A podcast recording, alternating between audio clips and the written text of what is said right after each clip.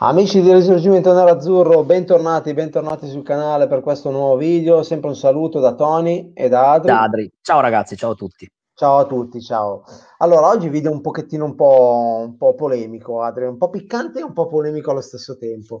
Allora, piccante perché vorremmo un attimino punzecchiare quei cari tifosi milanisti, non dico cugini perché noi non abbiamo cugini, Adri, i cari tifosi milanisti che fino all'altro ieri, anzi fino a ieri mattina praticamente, eh, hanno sostenuto che noi in Champions League avessimo fatto una figura di merda, per usare un francesismo giusto così tra noi, e, um, uscendo, ba- eh, perdendo contro il peggior Real degli ultimi dieci anni, a detta loro.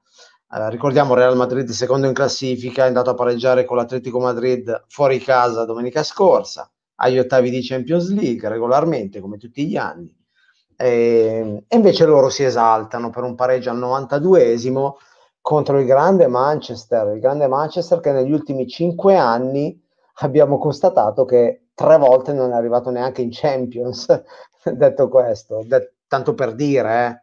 cosa vogliamo rispondere un attimino, Adri, a questi, a questi pseudo, pseudo intenditori di calcio? Ma guarda, allora, intanto c'è da ricordare una cosa, che io mh, penso che fosse fine agosto, i primi di settembre, una sera sono rimasto alzato fino a mezzanotte circa per vedere questa squadra di disperati passare ai rigori dopo penso 15 rigori a testa con Rio Ave. Dopo 17, che loro hanno 18 mi sembra. Sì, dopo che loro tra l'altro al novantesimo erano fuori hanno subito cioè hanno potuto pareggiare su un rigore praticamente identico a quello con cui hanno rimontato l'ultima partita in campionato con l'Udinese, cioè uno si è messo a giocare improvvisamente a pallavolo in area all'ultimo secondo, altrimenti lì, sarebbero usciti. e già lì si è delineata la stagione del Milan su che filo conduttore. Esatto, un Milan che vince di rigore, diciamo Però adesso al di là di quello, eh, dire, ognuno dovrebbe guardare a casa propria, cioè il Real Madrid, tanto vituperato, comunque poi ha vinto il nostro girone e in ogni caso eh, mi sembra che sia qualificato, ogni, adesso deve giocare con quel ritorno con l'Atalanta, ha vinto già 1-0 all'andata, quindi comunque è probabile, a meno che non perda 2-0 in casa, che possa approdare ai quarti di finale. È secondo in campionato, tra l'altro in discreta rimonta anche sull'Atletico Madrid, rispetto sul quale ha recuperato qualche punto, quindi non è da escludere che possa arrivare a vincere ancora anche la Liga. Il Manchester è una discreta squadra, eh, potenzialmente interessante perché ha tanti giovani, però eh, rispetto a quel Manchester ne parlavamo poco fa, che incontrammo noi con Mourinho nel 2009, io tra l'altro ero a Manchester a vedere quella partita, il famoso ritorno, quando prendo il palo, cosa, Adriano, Ibrahimovic, eccetera, comunque ce la giocammo, anche se poi perdiamo, di là c'erano Ronaldo, Rooney, diciamo che era una squadra leggermente diversa, eh, no? United un po' diverso, eh, ad esempio lo United che eliminò il Milan quando poi arrivò a vincere la Champions League famosa in finale con la Juve, era un'altra squadra, erano United comunque di un altro livello. Questo onestamente è fatto di tanti ragazzotti interessanti, tolto forse Rashford che è l'unico giocatore ormai confermato da diversi anni di livello, gli altri sono interessanti, i vari Greenwood e tutto, James, però tutta gente molto giovane oppure strapagato come Maguire che sono costati 93 milioni e che da noi farebbero sicuramente la panchina gente come Bastoni e Screener, tanto per fare un esempio. Eh, Quindi... Cosa dobbiamo rispondere ai milanisti che piangevano per il fatto di non avere a disposizione Teo Hernandez, Ibrahimovic, il Benasser, il Messi d'Africa, come dicono loro? Eh, poi andiamo a vedere la formazione del Manchester che ha affrontato il Milan. Vediamo che manca un certo Pogba, un certo Cavani, un certo Mata, un certo De Gea, un certo Rashford. Cioè, giusto così per dire, eh? Sì, hai nominato tra l'altro i cinque nomi più forti e anche forse i più esperti della squadra che rispetto a questa banda di ragazzini. A parte Rashford. Sì, che però comunque ormai Rashford è, non è, più neanche una, è giovane, ma non è più neanche un ragazzino, nel senso ormai ha 4-5 no. anni che è ad alto livello, no? Comunque devo dire, giocò già i primi tempi con Mourinho che entrò e comunque faceva già la differenza. Quindi diciamo che comunque, ma poi sai, uno deve guardare eh, al fatto che comunque le assenze possono capitare da una parte e dall'altra. Eh, invece di continuare a piangere su quelli che mancano, bisogna sempre fare affidamento su quelli che ci sono e magari dare un occhio al fatto che anche gli altri possono essere meno mati come è stato il Manchester. La partita, ripeto, l'ho vista, potrà finire 3-3, 0-3, 3-0, cioè tutti hanno avuto le occasioni. Alla fine il Milan, secondo me anche meritatamente, in base al gioco e alle occasioni che ha avuto, ha fatto il suo pareggio. Sì, sì. Però adesso da qui, da qui a, ad andare a loro a criticare gli altri perché sono usciti con Real e loro magari sembra che abbiano fatto un'impresa col grande Manchester, ecco, diciamo che era un Manchester di ragazzini infarciti da qualche pippa, tipo appunto qualche difensore che hanno e che magari ha lasciato spazio. Vediamo un po', sembra che la, la vittoria del Milan della Europa League sia ancora abbastanza lontana. Qualche, io dico, ricordo solo che due o tre mesi fa sembrava Ma non l'hanno vinta, vinta, perché da come hanno risultato sembrava... Guarda, credo che succeda come in campionato. Fino a due o tre mesi fa erano praticamente lanciatissimi e sembravano già campioni d'Italia. Facevano i brillanti, avevano 5-6 punti di vantaggio, oggi sono dietro di 6 punti. Vediamo cosa succede. In campionato in Europa League c'è ancora tempo. Di solito il tempo dà ragione che si mette con la schiena appoggiata all'albero e guarda cosa succede sul fiume. Quindi noi siamo qua tranquilli e sereni e, sì, e aspettiamo gli eventi. Aspettiamo ah, assolutamente, eventi. assolutamente.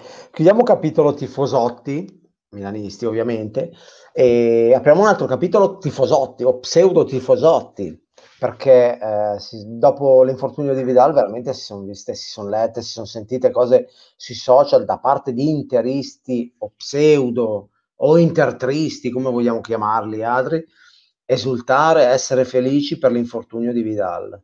Per l'infor- che poi vabbè, un infortunio è una pulizia del ginocchio, bene o male, è una cosa di routine per un calciatore, capita nella carriera di un calciatore, può capitare benissimo.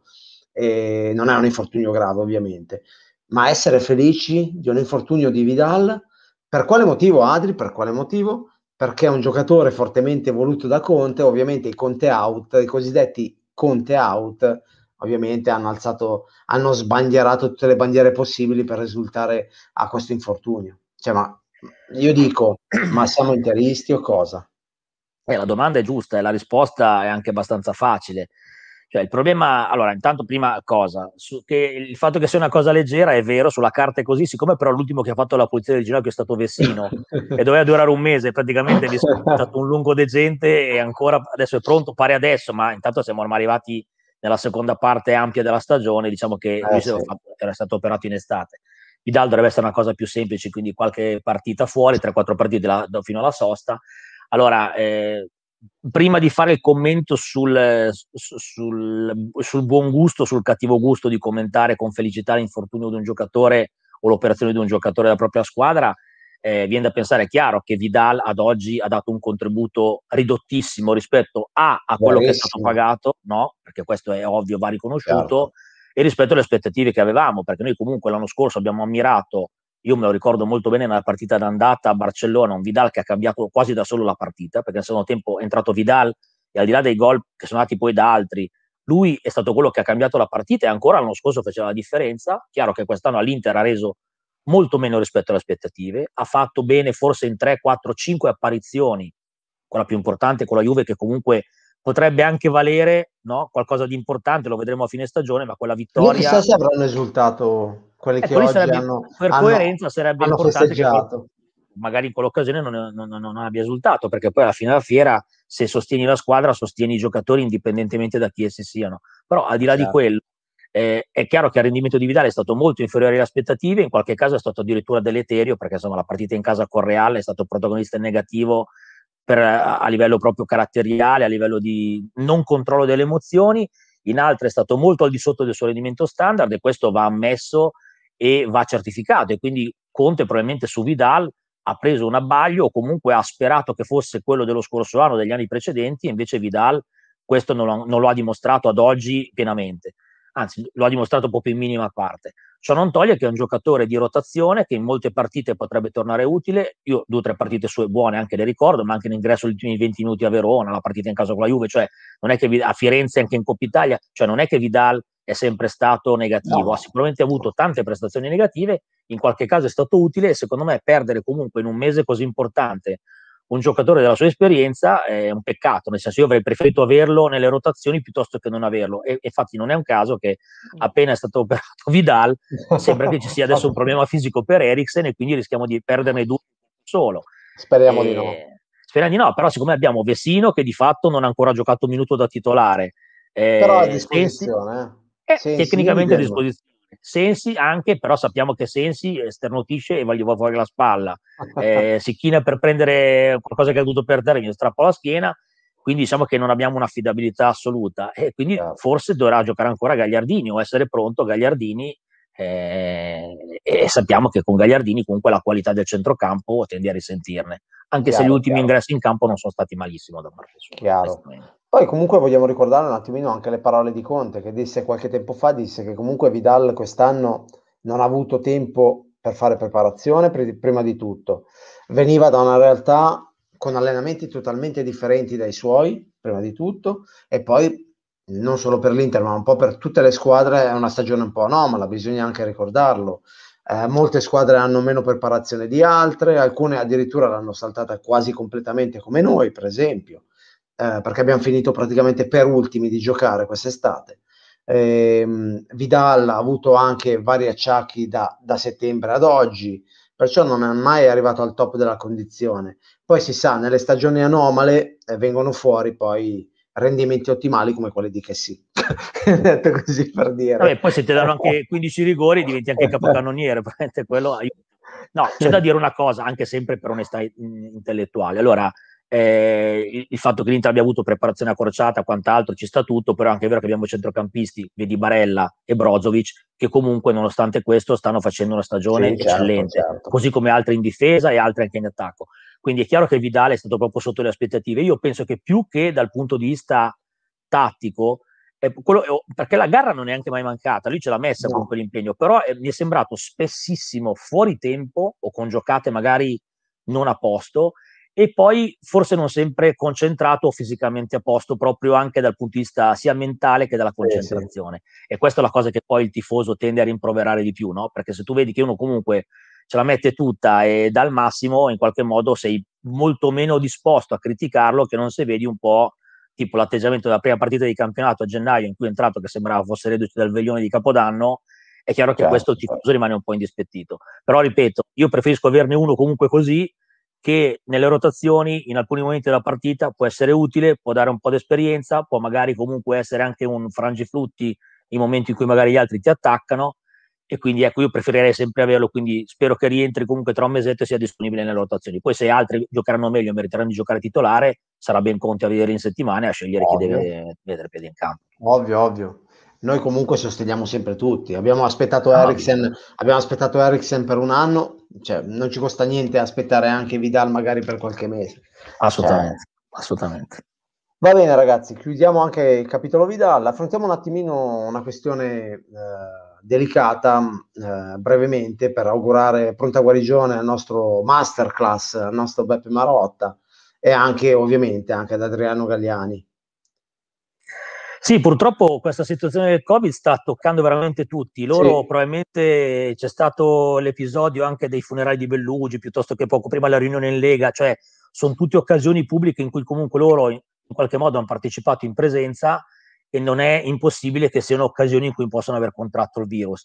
Chiaramente, essendo due eh, persone ancora molto in gamba, ma non sono due giovanotti, è chiaro bisogna sempre andare con i piedi di piombo, perché comunque l'età non è quella di un ventenne, cominciano ad avere anche loro... preoccupazione in più. Certo. Beh, certo, intendo dire, a quell'età comunque anche qualsiasi altro tipo di patologia, magari leggera, può essere comunque invasiva e magari provocare qualche problema se accompagnata a questo tipo di, di situazioni di Covid. Quindi ovviamente in bocca al lupo da parte nostra a loro due, pronta guarigione. Diciamo che le notizie che riceviamo anche oggi sui giornali e sui web, e sul web sembrano comunque piuttosto rassicuranti confortanti, sì, sì. e quindi diciamo che però siccome intendo dire non è, non è sono dieci giorni che è successo a Gresini ad esempio un personaggio pubblico che ha avuto una situazione simile poi invece è peggiorato velocemente lo stesso Bellugi quindi intendo dire purtroppo è una cosa che certo, eh, certo. non è uno scherzo quindi sperare che ne escano più velocemente possibile e possano tornare al loro lavoro è ovviamente un augurio che facciamo a loro come professionisti in seconda battuta, ma soprattutto come uomini. Insomma, speriamo, speriamo bene, speriamo bene e speriamo di rivederlo presto in tribuna a festeggiare, festeggiare per ogni nostro gol.